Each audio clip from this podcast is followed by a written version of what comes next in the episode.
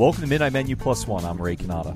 And I'm Margot Moss. Midnight Menu Plus One is a food lifestyle show on the podcast network. It's neworleans.com. Each week on Midnight Menu Plus One, Margot and I invite a member of New Orleans restaurant and food community to join us, and we invite them to bring along their own guest, a plus one. We never know who the plus one's going to be. Sometimes it's a friend, a neighbor, a family member, a fellow restaurant colleague. Well, our special guest on Midnight Menu Plus One tonight is Chef Anthony Scanio of Emeril's Delmonico. Very excited about that. And if you're hungry for more Midnight Menu Plus One than we can dish out here, we have all kinds of extra stuff on our website, itsneworleans.com. You can check out our blog, follow us on Instagram, Twitter, and we have our Midnight Menu Plus One Facebook page, or you can just Google Midnight Menu Plus One and we come right up. Midnight Menu Plus One is brought to us tonight by Wayfare. Wayfare is a fabulous restaurant bar on Freret Street, and you know I'm not exaggerating if you are a, a Facebook friend with me because I went uh, three different times. I went and took pictures this week. I, I, I, couldn't stay away. It was awesome. Two lunches and a dinner this week. A lot of places to get great food in New Orleans. Uh, I, I know that well. We know that on the show. Had eight. I've eaten at over 800 New Orleans restaurants, but there's no place doing what Wayfare is doing. Chef Kevin White comes from this fine dining background. He's putting all this training and experience and taste into sandwiches, and they're great. And uh, I've been to Wayfare one time this week. All right. Oh, and I really enjoyed it. And they have equally great salads, appetizers, and small plates that you can enjoy at the bar. Yep, and you know what? It's cheap too. I mean, you pay the same or less uh, than a price, the price of a sandwich in other places, and again, it's just amazing uh, taste experience. Plus, for being a Midnight Menu Plus One listener, they'll give you 10% off of your bill at That's Wayfare. crazy. All you have to do is just say, uh, We sent you, right? Mm-hmm. Well, Wayfare is open seven days from 11 a.m. to 11 p.m. Friday and Saturday, until 10 a.m. on weeknights. And it's it's on that new hip part of Freret Street. Remember to tell them that we sent you from Midnight Menu Plus One to get your discount. Uh, honestly, it's it's one of my absolute favorite spots. Well, Margot, it's time to introduce our guest, Chef Anthony Scanio. He heads the kitchen at Emeril's Delmonico in the Lower Garden District on St. Charles Avenue. Chef Anthony is a leader in returning to the roots of Creole cooking, homey, approachable, fresh, diverse, utilizes ingredients and techniques that have been long forgotten to reinterpret the dishes for today's tastes, keeping really in the tradition of Chef Emeril's signature new New Orleans cuisine. Very, very excited to have with us Chef Anthony. Welcome. Well, thank you. It's a pleasure to be here, and I think that pretty much sums it up. I'm not sure what else I have to say now. We're done. Okay. Right, perfect. Thanks, guys. Thanks for the beer. I'll be on my way. Uh, no, no, it's uh, that's that's a really uh, good summation, a good really starting point. And it's, it's like we talk about like Emeril uh, 20 years ago, 20 years ago came out with new New Orleans cuisine, where he was from Fall River, Massachusetts, and he brought a lot of outside influences to New Orleans and kind of freshened up our, our food. And what we do at Delmonico is I have that legacy of New New Orleans, but also have that legacy of Delmonico, which has been there since 1895, a classic wow. Creole restaurant. It's been witness to so much Creole cuisine, so much New Orleans st- of, our, of New Orleans story the ghosts there know a lot about this cuisine, a, a, lot more than I ever will. And so what we try to do at New Delmonico is, in many ways, uh, new old New Orleans cuisine. You know, I think that's really fun, a lot of fun, and really interesting and delicious and very mm. approachable. And it's uh, really trying to tell. Uh, the story of New Orleans on a plate. It's, it's, it's explored. It's, it's, it's a process. It's something we're exploring and working towards uh, more and more every day. All right. Well, um, speaking of stories of New Orleans, I, would like to know a little bit about you. And uh, can you share with us? You you are a local local I, boy, correct? yes, I am a local boy. That is correct. and um, can you share with us uh, maybe your most nostalgic memory of growing up in? Uh, in our area? Oh, it's it's it's as you know, growing up here, and uh, I, I, I love I'm a, have this love affair with New Orleans. I'm crazy about New Orleans. As you know, as a, as a teenager, then in my 20s, even my early 30s, it's like eh, New Orleans, and I think that's that's not that's not atypical. You know, yeah. it's, it's a little bit little bit older now. You come to recognize this is who I am. This is where I come from. This is shapes who I am, and I can embrace this and really be part of this discussion on creating on creating this New Orleans we're in right now. Um, but nostalgic, it's. Um, it's everywhere. It's everywhere. But uh, uh, the story is my first memory, my earliest memory, and it's actually actually very important. Earliest memory. I was two and a half years old, but I recall this. I was 1973 Mardi Gras. Our family rode in Elks, and I, I remember we were, we were gypsies, and I remember being in a high chair, and I remember. I didn't, I don't know, I didn't know the streets' names at the time, but in, in retrospect, I can tell what they were. I remember turning from St. Charles onto Canal and just, just um, a sea of people. That's my earliest memory. At two and a half, Two you and half. rode in the parade Elks, in a high chair. In a high chair, that is correct. That is How my earliest awesome memory. Awesome is that? Nice. But um, just just yesterday, in fact, um, not specifically in New Orleans, but very much New Orleans. Um, my wife and my, my, my two sons, six and eight year old, we went to uh, Clermont Harbor, to Waveland, went crabbing. Ah. And so that's uh, I uh, growing up. We always had a little had a little summer home in Clermont Harbor, and so that's a very much New Orleans memory. Going on summer weekends, uh, going to the coast, going to the Mississippi Gulf Coast, and you go to the beach there, and it's, it's not really a beautiful beach, and it's quite honestly, you're just as much in Lake Borgne as you are in Mississippi Sound. It's, it's brackish water. It's brown. I, th- I thought water was brown growing up, but that's that was a that's a huge kind of nostalgic thing. Growing up and going going with your grandparents, going with your parents to the coast, crabbing, uh, fishing, you know, and uh, and that, so it was just wonderful. Uh, just yesterday to be able to share that with, with my family, with my with my children, and have that sense of continuity. You know, something that uh, I did with my parents, and I know my parents did with their grandparents when we used to go to the coast, and so it's just continuing on that uh, that, that that legacy, that part of that continuity. And in fact, uh, just uh, an hour ago, I was sitting out in the backyard eating the crabs we caught. We boiled them last, boiled, boiled them last night, then we refrigerated them, and I was just eating them an hour ago. And so Wow. that's very So much New Orleans. Did you eat at. Delmonico's before it was Emeril's when you were a kid? I was a, I grew up in Arabi, uh, and so I grew up in Arabi until I was about eleven. Uh, we didn't get uptown much. Uh, Man, Mandage was as far as up we got. On, on St. Claude. No, so I, I never ate at Emeril's. Uh, Delmonico pre-Emerald, uh, when the sisters owned it, the LaFranca sisters. Never owned, never went there. Um, but I, you know, I, I knew restaurants like that. Restaurants that did Creole food, but also did a little Creole Italian, did a little bit of, you know, kind of this little soul food, but wasn't really call it such, but it really was. And but that very much is in the New Orleans tradition. That was. Uh, fine dining, but was very comfortable and approachable. And so, but no, I never went there. Like I say, I grew up in Arabi, and then uh, moved to the New Orleans East. and Spent time in Metairie, lived uptown for a long time. Lived in Italy for about a year. Uh, even lived in Pass Christian, Mississippi for about a year. But uh, no, so I, I never went to the old Delmonico, but I certainly understand what kind of restaurant it was and what kind of restaurant it, it, it needs to be now. Well, speaking of Italy, I would like to hear more about that, but I want to know um, your uh, family history a little bit. Are you what what? Uh, You got to be at least half Italian, right? Half. That is correct. Yeah. Um, yeah. My father's side is uh, from Sicily. Great grandparents. Um, late 1800s, 1890 or so. Great grandparents came over. There was a huge um, influx of Sicilian Americans, Sicilians to New Orleans at the time. Uh, that's when like uh, the Muffaletta was created, and the French Quarter was really uh, it was a it was a Sicilian slum. That's what Lower French Quarter was, known as Little Right. Palermo. That's what it was. Yeah, yeah. It was uh, tenements, you know, and uh, all the French. Yeah, I mean the Italian immigrants came to New Orleans earlier than they came to New York. Really, Yeah. it was uh, first Mafia was here, right? And Yes, before the- the- Ellis the- Island. Are you leading towards, hand, the black hand. Do you want to ask him something about? Uh, are you implying anything? No, No, no. no, well, I can- It'll come. no. Uh, when I was a young, uh, my, when I was a young boy, when I was about seven or about, about nine or ten, my, my father, Salvatore Scanio. oh, uh, that's a yeah, beautiful name. Yeah, it's a good name. It's a great name. he uh, talk was, we're gonna move to Haiti. we're gonna move to Haiti, and he's gonna like you know accept packages and deliver packages for people. I'm like, what's going on? I was a kid. I was thinking, I go here to school and, and I'll lose, I'll miss all my school friends. And then later on, you know, after I growing up, after I grew up, I went. Hey, wait! What was going on here?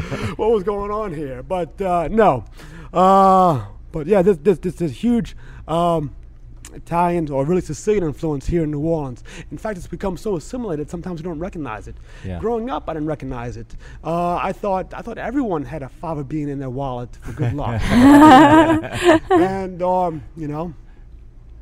Saint, going to St. Joseph's Day altars with my grandmother. And back then, they weren't so much in churches; they'd go to people's homes. Yeah, tell, tell our listeners. A lot of people don't know about St. Joseph altars. Tell them it's uh, that's sort of a New Orleans thing. Tell It's us it's just yeah, the New Orleans Italians thing. Yeah, it's dates back to Sicily in the Middle Ages. I don't. It's, the story is kind of lost in the mist exactly, but there was a famine, and they prayed to Saint uh, Saint Joseph for deliverance from the famine. And it, I know, it rained fava beans and cannoli from the sky, right? but uh, anyway, they, the famine was re- relieved, but they ate, the, they ate the fava beans, dried fava beans. That's how they st- overcame the famine. And so every year, March 19th, there's in history a story of these wonderful altars of food. Uh, that they that they, that they are in honor of Saint Joseph and uh, overcoming the famine. Right. Now, because it's the middle of it's always on Lent, it's kind of like a uh, like a Lenten break. It's always just seafood, and it's breads, and it's vegetables, and it's cakes. But it's always like a, a, a Lenten break, just like Saint uh, Saint Patrick's Day is a Lenten break here in New Orleans as Right, well. Right. So you Lent, and then you can have a little bit of partying as well. But it's uh, that came with the, with the uh, the immigrants here to New Orleans, and I think it's in a few other communities too. I think they do it as well. But this is this, this is a long history of the St. Joseph's Day altars. Uh, Right, just elaborately decorated the food, and people Yes. invite folks over in their homes and all that. And churches have it now too. Yeah, churches have it now too, and it's um, yeah. I mean, it's, it's not, at this point. It's not even specifically uh, Italian Americans that do it. It's just the, Catholic, the whole yeah. the whole community, the Catholic Orleans, community yeah. here does it. But it's uh, no, but like, it was amazing. I was growing up. It's like my grandmother had like a huge, like a like a life size six foot fountain in her front yard in Arabi, and I thought this was normal. And then only later on, as an adult, I realized, wait, that's that's that's that, that's very that's very Italian. That's what Italian would do. Yeah. Or in fact. Um, my grand my father grew up in Tremé. Now Tremé, uh, it's uh, very popular now, but a long, long time ago it was like a mixed community. Very a lot of Sicilian Americans there too. Louis Prima was from Tremé. Uh, the St. Anne Grotto. You familiar with the St. Anne Grotto on Yeah, yeah. Ursuline? Yep. I remember going there as a child, uh, and I didn't. And that was never mentioned to me. But uh, later on, I learned that one of the big statues there was paid for by the Scanios. So that's my own kind of. I'm. I'm this- I'm- Connection. It's my own connection. I'm. I'm part of this city. The city's part of me. Here I am. And I didn't know it either, but that's that's that's what Italians do. They they buy statues. Uh, so that's uh, So when was the first time you left New Orleans? I well I lived as a as a young adolescent in Pass Christian, Mississippi. I went to school there, and it was strange there because it, on, right there, kind of like just south of uh, the railroad tracks, so south of I-10, it very much feels like New Orleans. It's still part of the Creole Gulf Coast. It really is. Yeah. Uh, but then we had people from coming from a little bit further up, and all of a sudden got some twang going on, and you know, country. I'm like, who are these people? Uh, so, but that that was I, I, I lived. It's not my first experience living out of New Orleans, but it still felt mo- very much like felt very much like home. After all, I had I had um, spent so much time uh, in Waveland and Clermont Harbor, so it just it just seems very normal. Uh, so when did you go off and live in Italy? Ha! That's a long story there. Not not, not long story, but uh, wife and I, when my wife and I got married, I was 28. I still wasn't cooking. I didn't start cooking until I was 30, and it's something like just kind of realize, realized over the next couple years, like, hey, I think I'm gonna cook. And in fact, love, I think I'm gonna. You know, I'm I'm close to my English degree at Tulane, but you know what? I think I want to cook, but I'm not dropping out of college. I'm going to go to Delgado for community uh, for culinary school. so no, it's not. It's just switching uh, focus, and at the, and we had already gone to Italy for our honeymoon, and so it just kind of grew from there. It's like let's let's let's let's go to Italy for an uh, extended period. And then um, I was working at Herbsaint, and we kind of planned this out over the course of six months. And at that point, I was making a line cook salary, which is not, not very much. Uh, but my wife was working, you know, six days a week, and she was seeing home health patients at night. She's a physical therapist, and she basically bankrolled it so that we could spend almost a year in Italy. And I was, I was, I was in uh, 2004, and it's amazing, hard to believe it was a decade ago. Uh, and it's one So of those where in Italy did you live? First month, we were in a very small town of a, just a couple thousand in uh, the Apennines in Le Marche, a town called like, called Cagli. Small town. Went to language school for a month. It's kind of between Urbino and Gubbio, if that may. If it's in other words, it's just just it's a small town in the mountains, in the hills, hill town. Uh, first month there, then we we spent Bet your food was great too, wasn't it? Food was simple, simple, simple, fantastic. Uh, we, we, we were kind of adopted by this little uh, local family, uh, Pipo and Adriana, who had like, the, had like this little highway side trattoria, and we would go there a couple times a week, and they would treat us so well. I remember the, it was it was March, and white truffles were done, but they still had the called uh, bianchetto truffles, little white truffles. And Pipo and Stilo, the little little mutt, went and picked some for us. We had a little had a little white truffle or white truffle dinner there, What- and Wait, who's the mutt? What I missed the that mutt, part. the, the mutt's name was Stilo. Oh wait, so a dog would dig them up? The dog digs them like up, they, sure. pigs get them in other places. Yeah, in but Italy they, it was the- dogs. dogs because the, it's, much hard. Try to pull a pig off a, uh, a truffle's kind of hard. They're big old thing. They're big and stubborn. But a dog's a little more, a little more, yeah, a little easier to pull off that truffle. But, I, but, I re- but Adriana this very simple meal. Just you know, so truffle truffle scraps, a little bit of bruschetta. Then it was like tagliatelle with meat sauce with the truffles shaved over it. All very simple things, but it just it was just heavenly. And just knowing that that people that people the, the husband had gone and picked them for us, it just made it very very special. Uh, and I remember it's like instead of twenty euro for your whole meal, it's, it, the truffles are very expensive. It's gonna be it's gonna be twenty five today. I go okay, okay, I, we can deal with that. But then that's and but I, that's one of the wonderful things was just that very that homemade touch, very very personal, that sense of hospitality. Uh, even when, when, I, when I'm not doing kind of Italian inspired food, it's just that sense of hospitality that I love and Yeah. that sense of welcome that's that, just, that we try at Yeah. Delmonico to impart to our guests. Yeah, a lot of people say that uh, that have spent time in Italy say Italy reminds them a lot of New Orleans in that in terms of that. There's the same sort of like over the top hospitality, That warmth. There's take your warmth there. time. You know, Sure. yeah.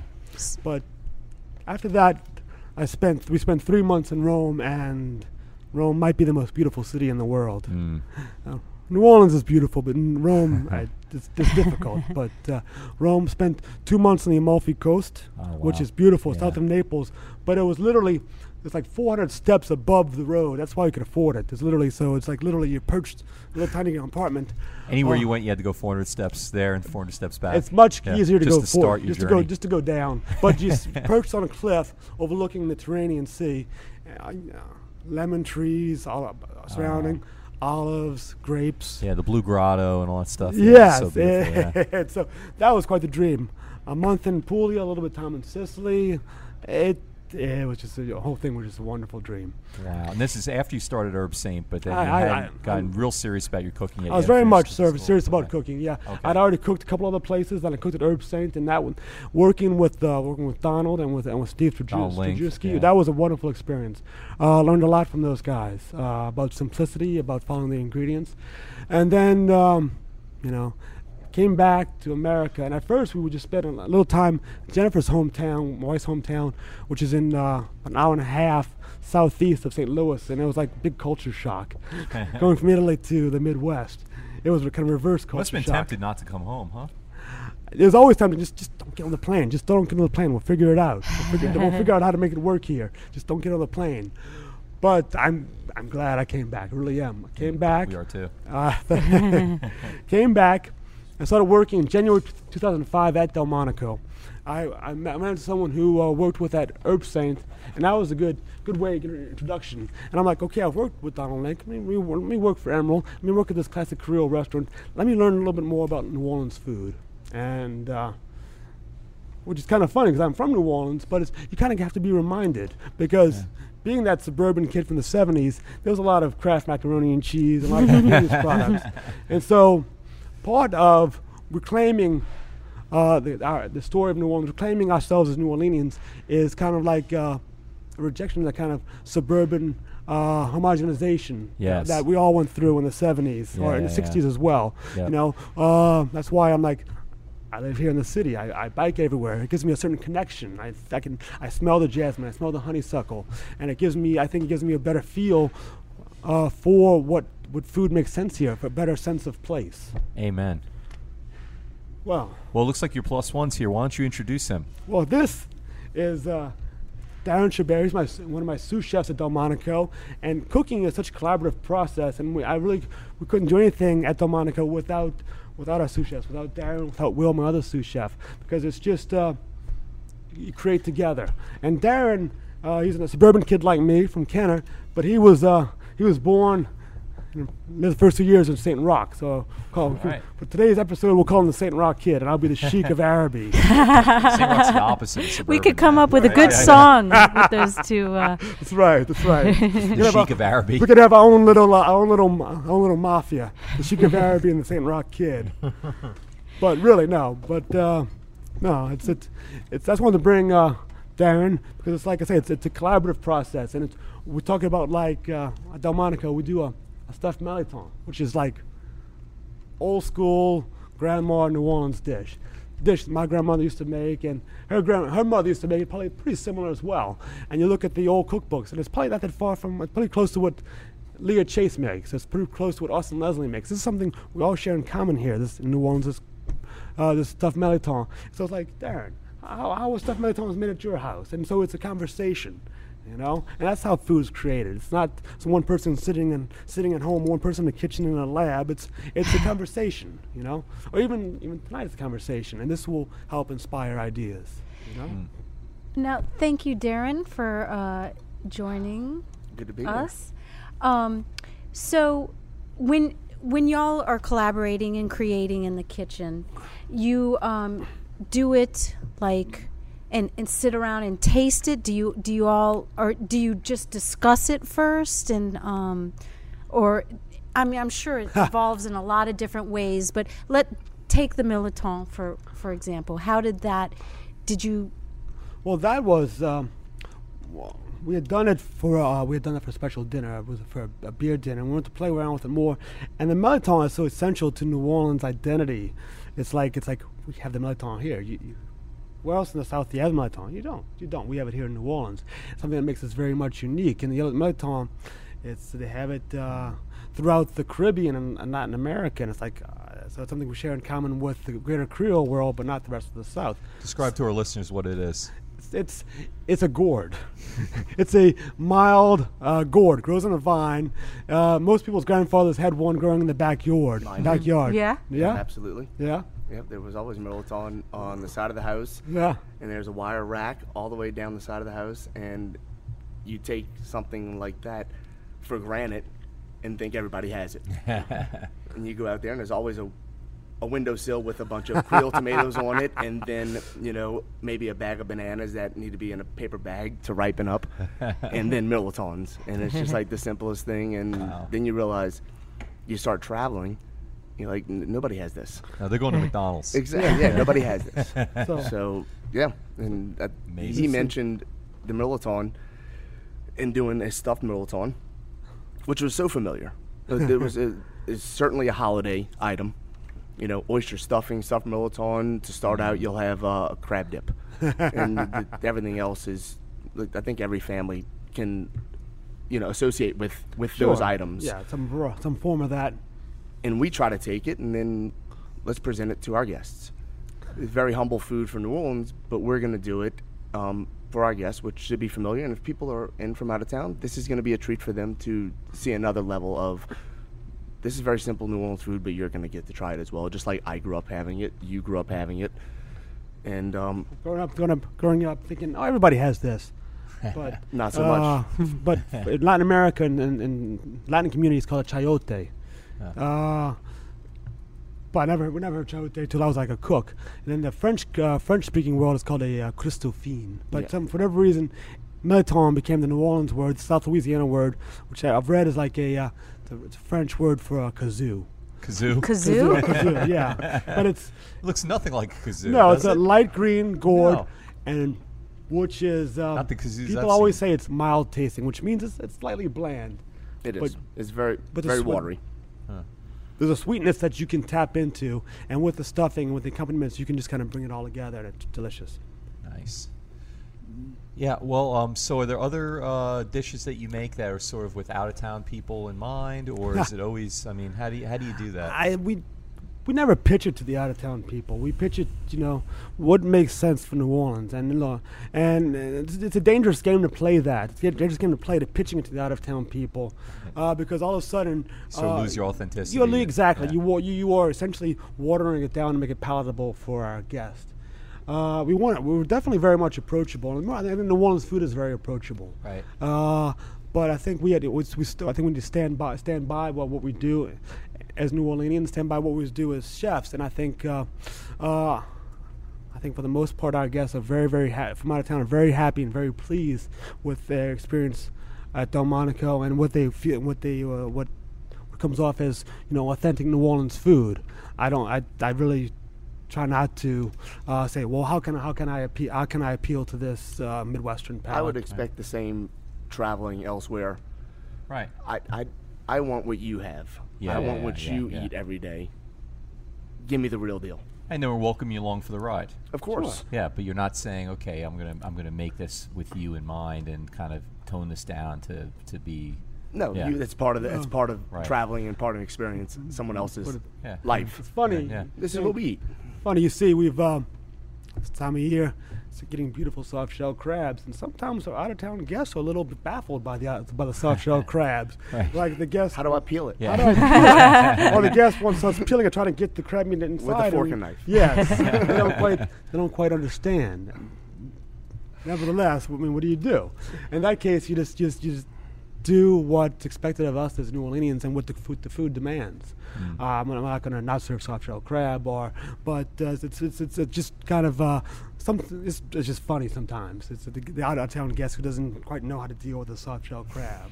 And I think uh, and that uh, the environment there, the culture, is uh, would not make someone feel bad that they didn't know about. I I mean, it's a it's a there's a wonderful mix between uh, you know celebrating food and and history and and um, bringing your own creativity to it. Sure. And it's a nice environment, but it's not. Um, you don't feel it's welcoming, just like it's a uh, inclusive Well, environment. definitely, we'd want you know it's a very it's a elegant di- uh, dining room, elegant restaurant. There's the waiters are in ties. Nevertheless, we, we want guests to feel comfortable, and we we don't you don't have to sit a certain way. You don't have to, uh, you know. If you, we have boudin balls right now. We've got on our menu. We do stuff them with cream cheese and jalapeno. It's kind of fun. Very, they're, they're delicious. Mm. Uh, and I and it's like, and if, if the guests would, would really like to pick them up and put them and eat them that way, I'd really be happy to see that. I, I, I go out, I go out to the dining room and see guests with a fork and knife attacking a boudin ball, and I'm just like, this is this is a little bit odd. I almost want to go, hey, hey, That's like George Costanza with the fork and knife at the candy bar. Remember that episode? You know, it's just, there's something wrong about that. like, yeah. No, so it's like, uh, but it's no, but I think it's a very welcoming environment. I think it's a very friendly environment. I think our our, our, our style of service and our staff wants to have fun and wants to welcome you in. It's it's uh, so yeah. I don't. So now, what's your relationship to the other Emeril's restaurants? Right, like you have the flagship Emerald restaurant Yes. or whatever, the, the- and then you have Nola and you have yours, and like what is there is there any sort of central supervision over all of you that makes any creative decisions? You're you all pretty much uh, your executive chefs are kind of on their own to?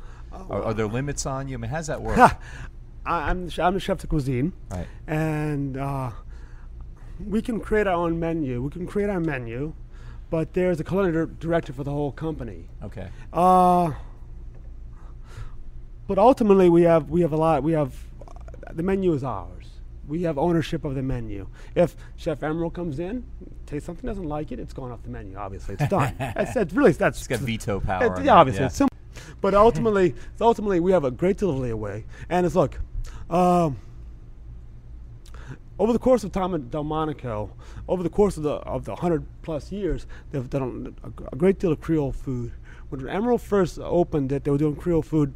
For a little while, they lost their way. They was they were doing like there was a chef they were doing Asian fusion cuisine. Wow, really? Yeah, and so it just it doesn't When really was that? a while back before I got there. but but then then we, we then they started doing the dredging meats, and everybody said, "Oh, it's a steakhouse." But no, it's a it's a great Creole restaurant, and we ourselves at Delmonico have we basically we went our, we went to our culinary director and went to Chef Emeril and said, "Look." I, I typed up a mani- manifesto essentially. Here is our vision of what Creole is and what Creole can be and what we can do at Delmonico. Yeah, and that's Was this back in 2005 or this more no. This was this was later. This was later. This was later. And so, and still to this day, everything we do kind of So do you you go back to that document sometimes and revisit Well. I- well, or I- it's kind of like in your you've memorized it now. It's ingrained. It's Yeah. ingrained. This is the concept, and this the idea is once again, it's like okay, at Delmonico and and Creole cuisine, we can look back at the history of Creole cuisine and bring things forward. Sometimes it means you have to update them. Sometimes, like a crab meat remick, which is basically a a baked crab meat and an aioli, you don't have to update it. The old school, old-fashioned version is delicious. Don't change it. Don't try to get fancy. Don't get all chefy on it. Just do it right. Just do it right.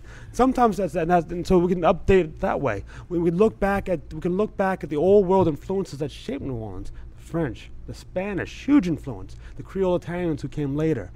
The uh, the African influence, which has always been kind of ignored, but that's that's a whole other story there. We can the uh, we can bring all we can bring all these influences in, and finally at Delmonico, what we can do is we can look at uh, Creole cuisine in the uh, context of the greater Creole world.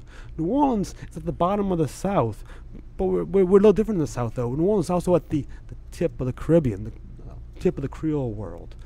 Uh, just it's funny. Um, I've been to Puerto Rico a couple times. I've been to Cartagena, Colombia, and as you can see, you can see the similarities culturally, architecturally, historically. There, the connections are there. Uh, you just recently, just just got back a couple weeks ago from Disney World. And say, well, what's that? but yeah, I was, we, were, we were we were in Kissimmee, and we're in a predominantly Puerto Rican area. Went to a little Puerto Rican restaurant where we were the only uh, non-Latinos there at the restaurant. The menus were only in Spanish there, and we had there. I had at the restaurant. I had a pork chop with beans, black with, with, with red beans and rice. Nice. Yeah. Uh, we had for the sauce. I had a little mojo, which basically means vinaigrette, which was just squeezed bottle. Then I had a I had a side of sweet plantains, Ah. and I'm thinking. Whoa, wait, wait, wait! At Delmonico right now, we have It's this our dish. We, we have a dish that's we have a dish that's just like that. We have a Yeah. Okay. You think it came from Colombia? That's not what I mean. From Puerto Rico. That's not what happened. It ha- they, one of them came on vacation to New Orleans. they ate at Delmonico, and they But- brought it back there. Now they're claiming it's Puerto Rican. We're basically we, Yeah. have a, we have this we have a rum and They changed the names. rum and coke glazed pork chop Nice. uh, with a uh, Will you have this at Delmonico? right now it's on the menu. Yeah. It's, it's delicious It's, uh, with red bean and rice congri. Say congri. Red bean and uh, congri is when the beans and rice are cooked together. Now the red beans and rice, as we know it here in New Orleans, probably we're not sure, but probably came over from the Haitian diaspora at the at turn of the 19th century, early 1800s. Uh, Haitian Revolution. There's a huge inf- uh, Slave revolt. Huh? Yeah, Yeah, there was yeah. a slave revolt, Toussaint Louverture, the whole story.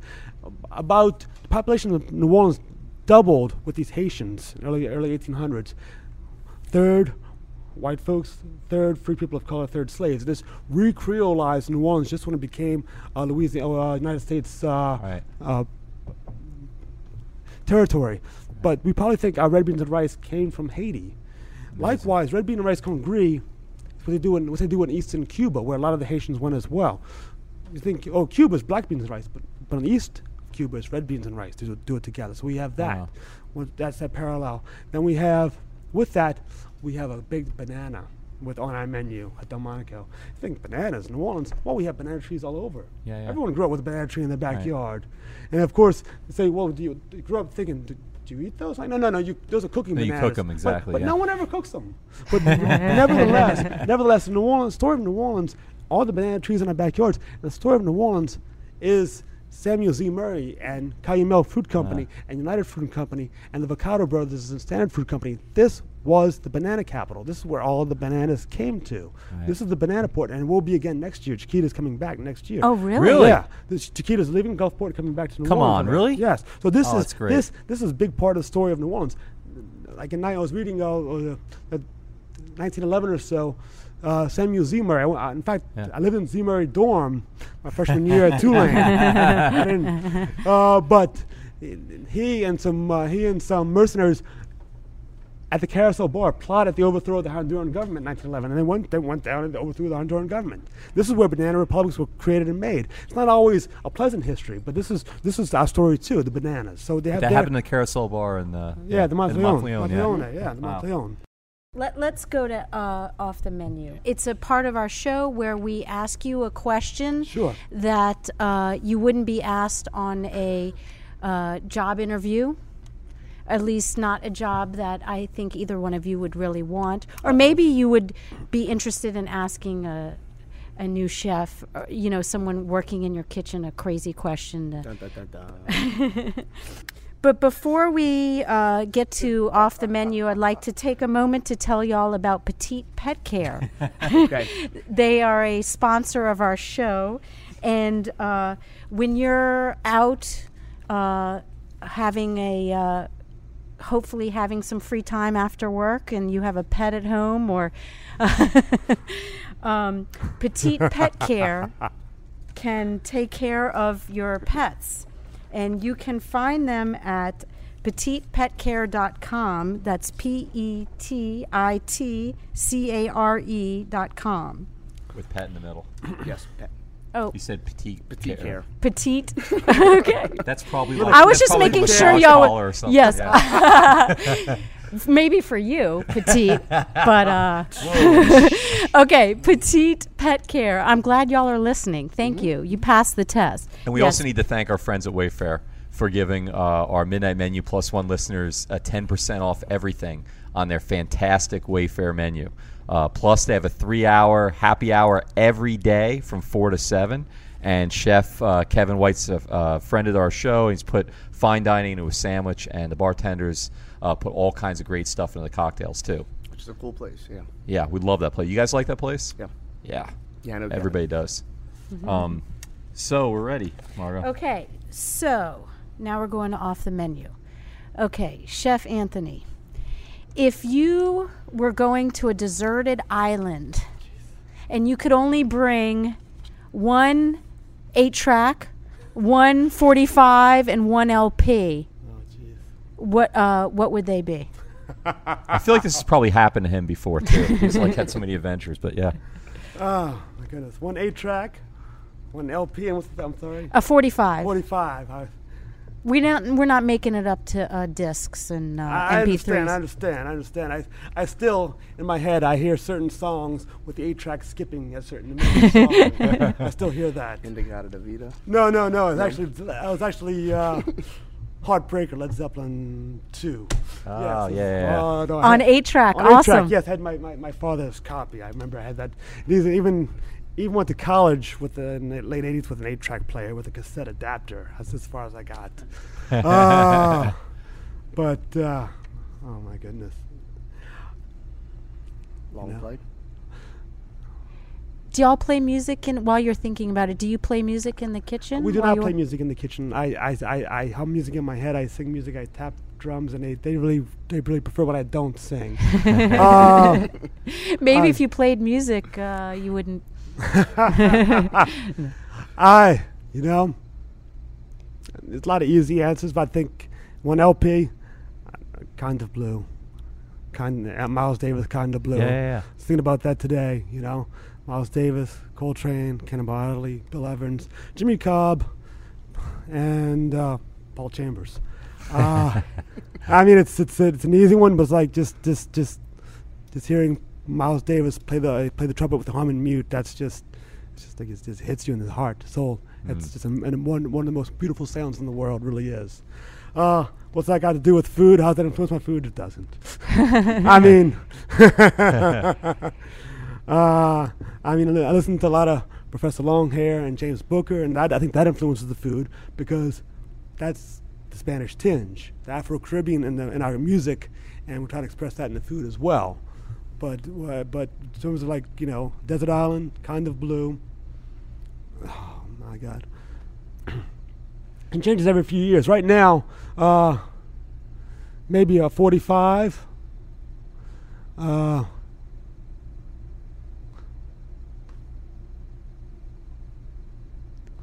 something by uh, Arsenio Rodriguez.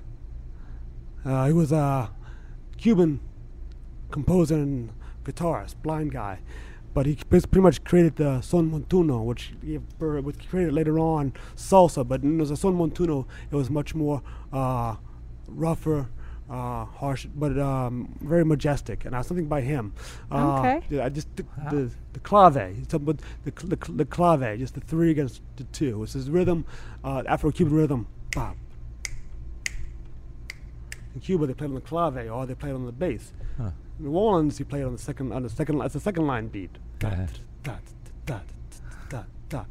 You hear it, you hear it in Professor Longhair. Is Don't- it- that Ciabatina. that's kind of pleasing to hear you do that? But I would imagine every night if you were um, humming and snapping. Other night I did it on some uh, little tin cups, and it really, it really, it really, it really irritated Darren. It's like, it's like, she's like, Darren's like, "Cool, dude, just, just stop that right now." That never happened. Wow. Well, that was a very sophisticated answer. I don't know about seemed that. Like, yeah, that's so it's interesting. some, something about Arsenio Rodriguez. Uh, Okay. um, and then Miles Davis kind of blew. And then do I need one more? Is that No, no, enough? you got got eight track, you got LP and 45. All right. Excellent. yeah, we had Liz Thank up you. two in there too. Wow, See, would quite you want a eclectic. job? That Would was you? quite a uh, gumbo of it uh, wasn't. songs. Yeah. We learned a little something about you. I wasn't as um, I, you know, wasn't horrifying. I hope. No. Well, that was a Okay, very creative now question. My it's question Darren's for Darren, question. Yeah, mine, mine's uh, a lot easier. Good. Uh, yeah, just uh, one person living alive in the world today that you'd like to have a meal with, one on one. Wow. Only one though. Anyone in the world. Anyone But- in the world that's Alive. So you're alive. saying they have to be alive? Okay. they have got to be alive. I guess they have to speak one of the languages you speak. They don't. Have, I mean, if you Like like Putin, you can really speak, do Putin if you wanted to have Putin. But does he really speak English? I don't think he probably does. Wow. Not Well, I much. I speak don't know. Ru- Yeah, I he was in the speak Russian? KGB. He must. I must. speak yeah. Russian, so it's Yeah, that's, fine. that's so you're fine. Vidania. Jeez, that's a big question. Khrushchev. They- yeah. wow, that's a tough one. You said it was easier. yeah, I know. I, I didn't say it was easier. He said The it was easier. world, one person. Um, There's not much at stake here, though. You know what I'm saying? Like, no one's going to hold you to it. It's okay. we don't have a coupon for you at the end of this or anything. That Ray I sets it up in like a one. blind date yeah, And here he is. behind. you're good. Darren, Darren, this Uh, is your life. Bill Murray. Bill Murray. Yeah. All right. Yeah. That's a bold answer. I like that. Go yeah, ahead. Bill Murray. All right. What are you going Um, to talk about? He's hysterical. uh, I was actually, and it's Loogie funny. Patrol? Yeah. that- yeah. You, uh, I was watching um, Groundhog's Day the other day. Always, like one of those like the movie that comes on that you can never like. Yep. I'll watch this again, and you do, and then it's like kind of a repeat of a repeat of a movie inside of a movie. Yeah. So Bill Murray. Very Um, nostalgic. yeah, no, like Revenge seems of the like- Nerds, He seems like, just he can't- seems like a cool guy to hang out with, and nice. he's always a cool guy with fans. So All right. If you're going to All right. cook for the meal or if you're going to prepare the food ahead of time, what are you going to feed him? I'm not cooking. yeah. we're going out to eat. We're gonna we're gonna go out to eat. Anthony's going to cook for him. Yeah, two weeks. Yeah, it's a day off. I'm hanging out with Bill Murray. That'd be like a double-edged sword. It's like you get to hang out with him, and you're gonna work. Well, I mean that leads to an interesting question. Though you probably, you guys probably sort of live this in a way all the time. You got lots of famous people that come through. I'm Mm-hmm. sure. No. So what? What is what? And they want to, and then, you know, they want to meet the chef. So what? What? What people have you met? They don't at wanna the meet the restaurant. chef. Really? No. They they want to be just. Sometimes we want to meet them. They, they, De they, Niro. I just want to be left alone. De Niro came in. I would have liked to have met De Niro. De Niro, that was that that was. You were too busy to talk to De Niro. He Yeah, I was- I was really gonna- cool and really coy, and he was doing his thing. You I didn't didn't- want to mess with You're Kinda being respectful. But for the most part, I'm like, Yeah. don't mess with those. Who's going to get upset that the that the that the chefs came out to say hi? Though I mean that's I was crazy. actually. I, was- I remember I was actually going to go out and say hello to De Niro, and he had he had left already. But that, Oh. that's that's really the only one. Like I. That I was a busy I- night too. It was. Uh, yeah. I remember that. But uh, for the for the most part, you know, the, New Orleans are, are, are good about this, and I'm good about this too. It's like yeah. Don't don't mess with them, don't screw with them. Let them enjoy their meal. Let them just be a diner. You know, Right. you know.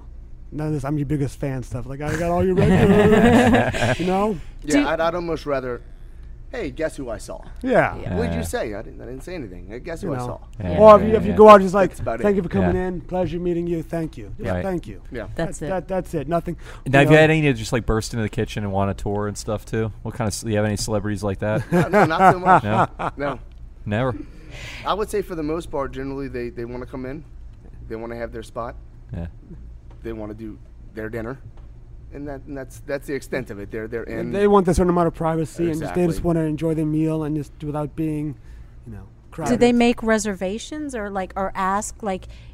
Would that ma- and We to me that would make a they're coming. difference? Yeah, I. I, I don't, I don't, it's not, I don't, it's not a big history at, at Delmonico, as far as I know of, of celebrities coming in under aliases or you know funny No. names. He made Robert De Niro wait for his table for two hours. yeah, not a smart move. no, no. All right, Darren, I want to know a little bit uh, about uh, where you, where you came from before you were working at Delmonico. Oh, wow. What your Um, um, Not culinary not at all affiliated with food. Um, I was in the. Was your uh, first job cooking? Was it Delmonico? No, I, I Oh, mean oh. I played around in kitchens in high school, but was nothing, First sort of nothing, serious nothing job. as a serious uh, Wow. culinary career. And you're sous Uh, chef now. That's and I- amazing. yeah. Yeah, yeah. I, I was in the army for 13 years, and uh, I wanted I wanted to cook, and I'm like, how much how much longer can I wait to, to pursue this? Because the, there's guys right out of high school doing this and hack away at it, and it's it's their life. So uh, I had to make a move, and I, I, it was a quick quick decision for me because it was it was a no brainer. I, I thought about it for so long and put it away and then uh, acted upon it. And uh, I went and applied at one place uh, at GW Fins, Huh. and uh, my next my next stop was Emeril's Delmonico, and I went in and the chef. You started as a line chef, or Yeah, I started I started on fry, uh, which is the, the the if you're not on fry and you're any lower, you're going to be washing dishes. so they went in. He, he gave me he gave me the the time to sit down and actually interview me, and uh, he said, "Can can you start on Wednesday?" And I like I lit up like a light bulb. I was like, "Really? You you're going to let me come touch in and work here?" what year was this? this was 2008. Yeah, I was I was a sous chef at that time. Yep. But and I uh, think yeah, it was it was wonderful. It was like I'm, I'm walking out the kitchen and it was you, and uh, a former sous chef Isaac Toups. And, Ah. uh, Oh I- I wow! was Yeah, we've had him on the show too. We Isaac love him. He's yeah. a, we're a wild man. he's a great- Did a crazy bunch of Cajun. knives kicks, Yeah. knife tricks for Yeah, us. Yeah, almost the only time I feared for my life. man. Yeah, right Yeah. So uh, on the show. Yeah. yeah, he, uh, and that, I'm like walking out and uh, I'm like, what do I? Asking people in the kitchen, what do I need? They're like, get a spoon, get a knife, get. I'm like, spoon, knife. Okay, got it. and then just get get back in the kitchen and then, uh, figure out a new career. And it just it clicked immediately. So you didn't go to you didn't go to um, uh, Culinary culinary school? school? No. No. Wow. So you just did it all on the a- job. It's a, it's a huge teaching kitchen at Oh, yeah. Delmonico. Oh. So, which is kind of wonderful because you can go the. I'm a testament of it. You can go the whole route and learn in house, and now we have treats. Did you bring some of your homemade liquor too? Yeah, we have course I treats. did. here. Oh, cool. I- the I- first thing I pulled out of here was the was the It'd uh, be a limoncello shame. too. Oh my Be a gosh, shame it's not my to. favorite stuff on the planet. limoncello is, is like revenge. Yeah. Best, Yeah. best served cold.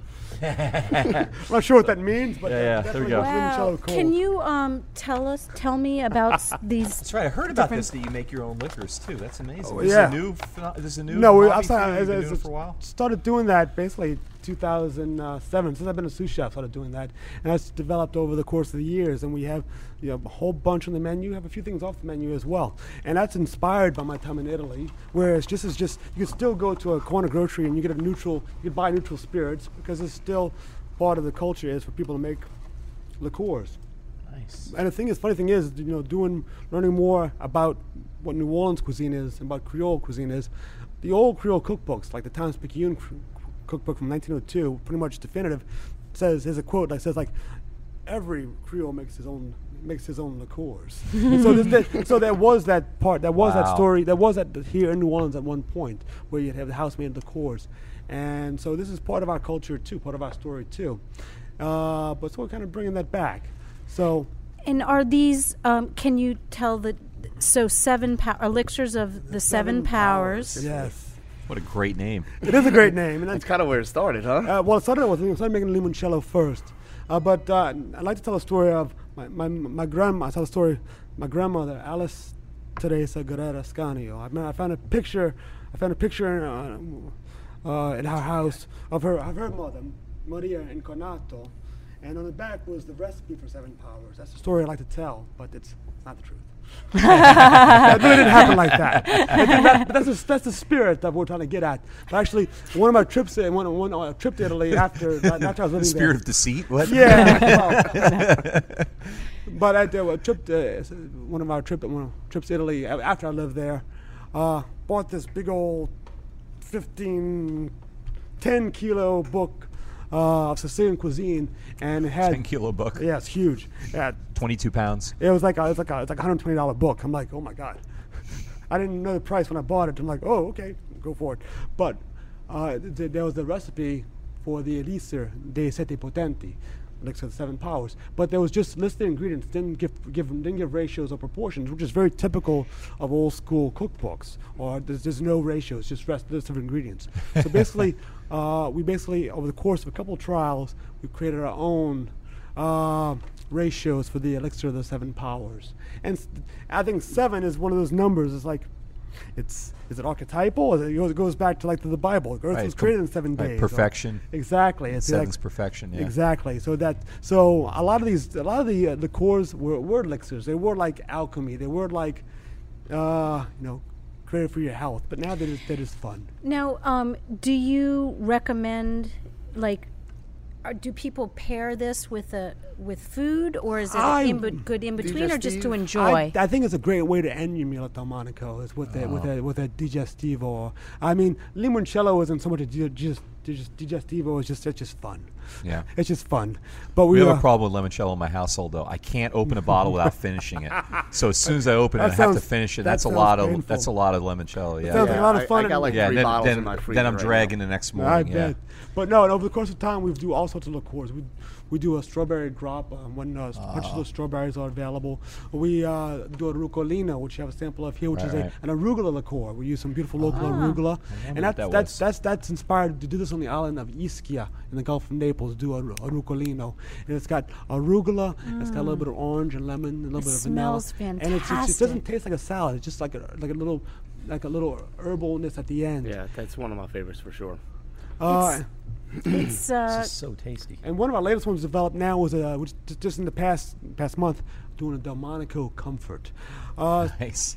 th- Southern Comfort was created late 19th century in New Orleans by a bartender. He was took some bourbon he, and he infused it with a bunch of uh, with vanilla and peaches and citrus, and that's where Del- Southern Comfort came from. At some point, at some point, it then changed into an industrial product with neutral spirits and artificial c- flavors, Huh. or maybe not.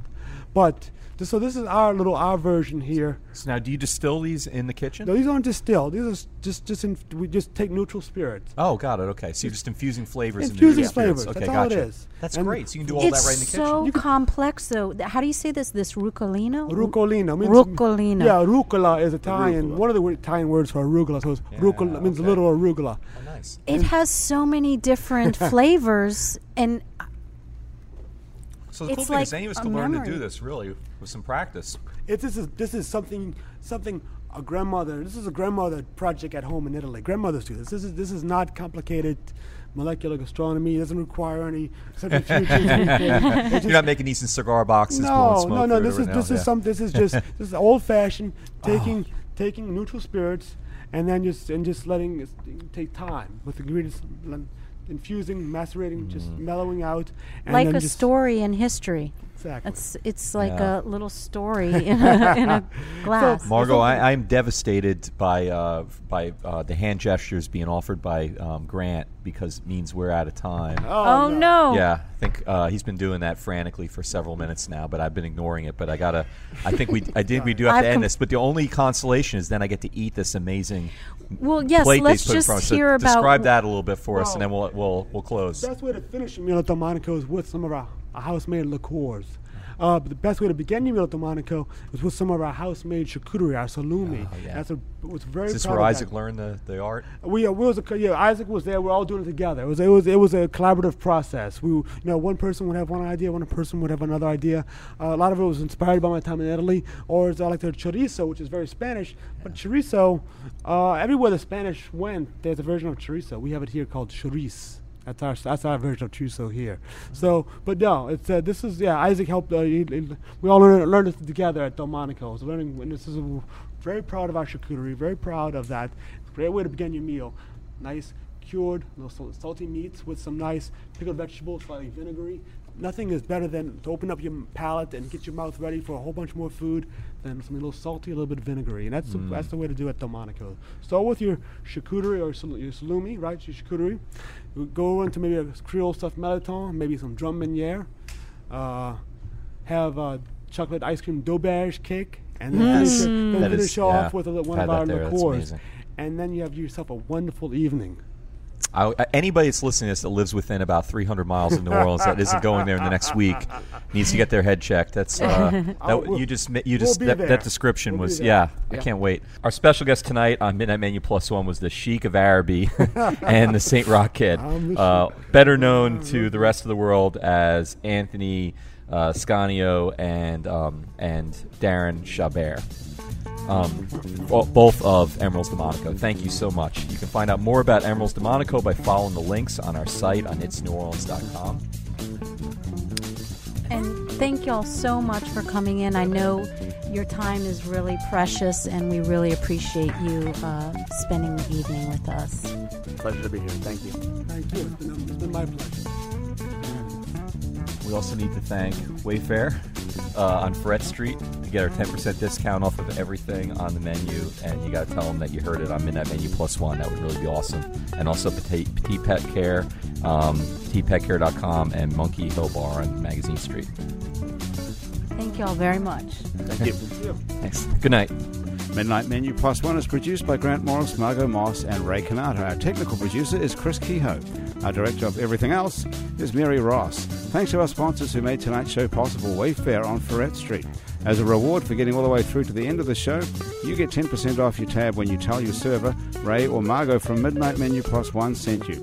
Also, Petite Pet Care for loving care when you're not there. Find those guys at petitepetcare.com. If you'd like to be a sponsor of Midnight Menu Plus One, get in touch with us on our website at itsneworleans.com or just email sales at itsneworleans.com. If you'd like to be a guest or suggest a guest for Midnight Menu Plus One, you can do that on our website too. You can find photos from tonight's show, check out our blog, and all sorts of other great stuff on itsneworleans.com, including our other shows Out to Lunch, Happy Hour, Vietnola, True to the Game, and Mindset.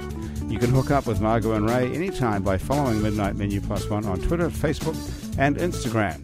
The awesome audio quality of the show is brought to us in part by Chris Kehoe's Magic, and the rest of it is done by PreSonus Audio. More information about all the wonderful sound recording equipment that PreSonus makes is at their website, presonus.com. Midnight Menu Plus One is a production of INO Broadcasting. For itsneworleans.com, for all of us here at Midnight Menu Plus One, thanks for joining us. We'll see you back here next week around the New Orleans podcast dining table. Ray Cannata and Margot Moss will be back then. Good night.